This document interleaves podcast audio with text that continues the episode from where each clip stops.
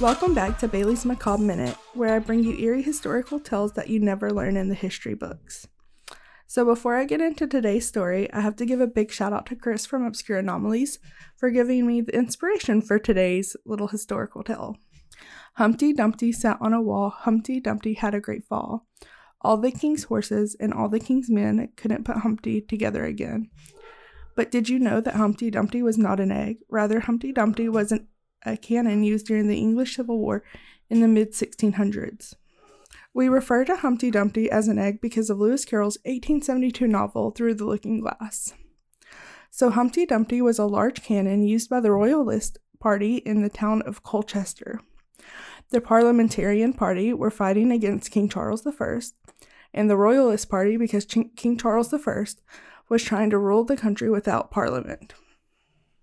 The Royalists used the cannon to try to force down all of the town's walls.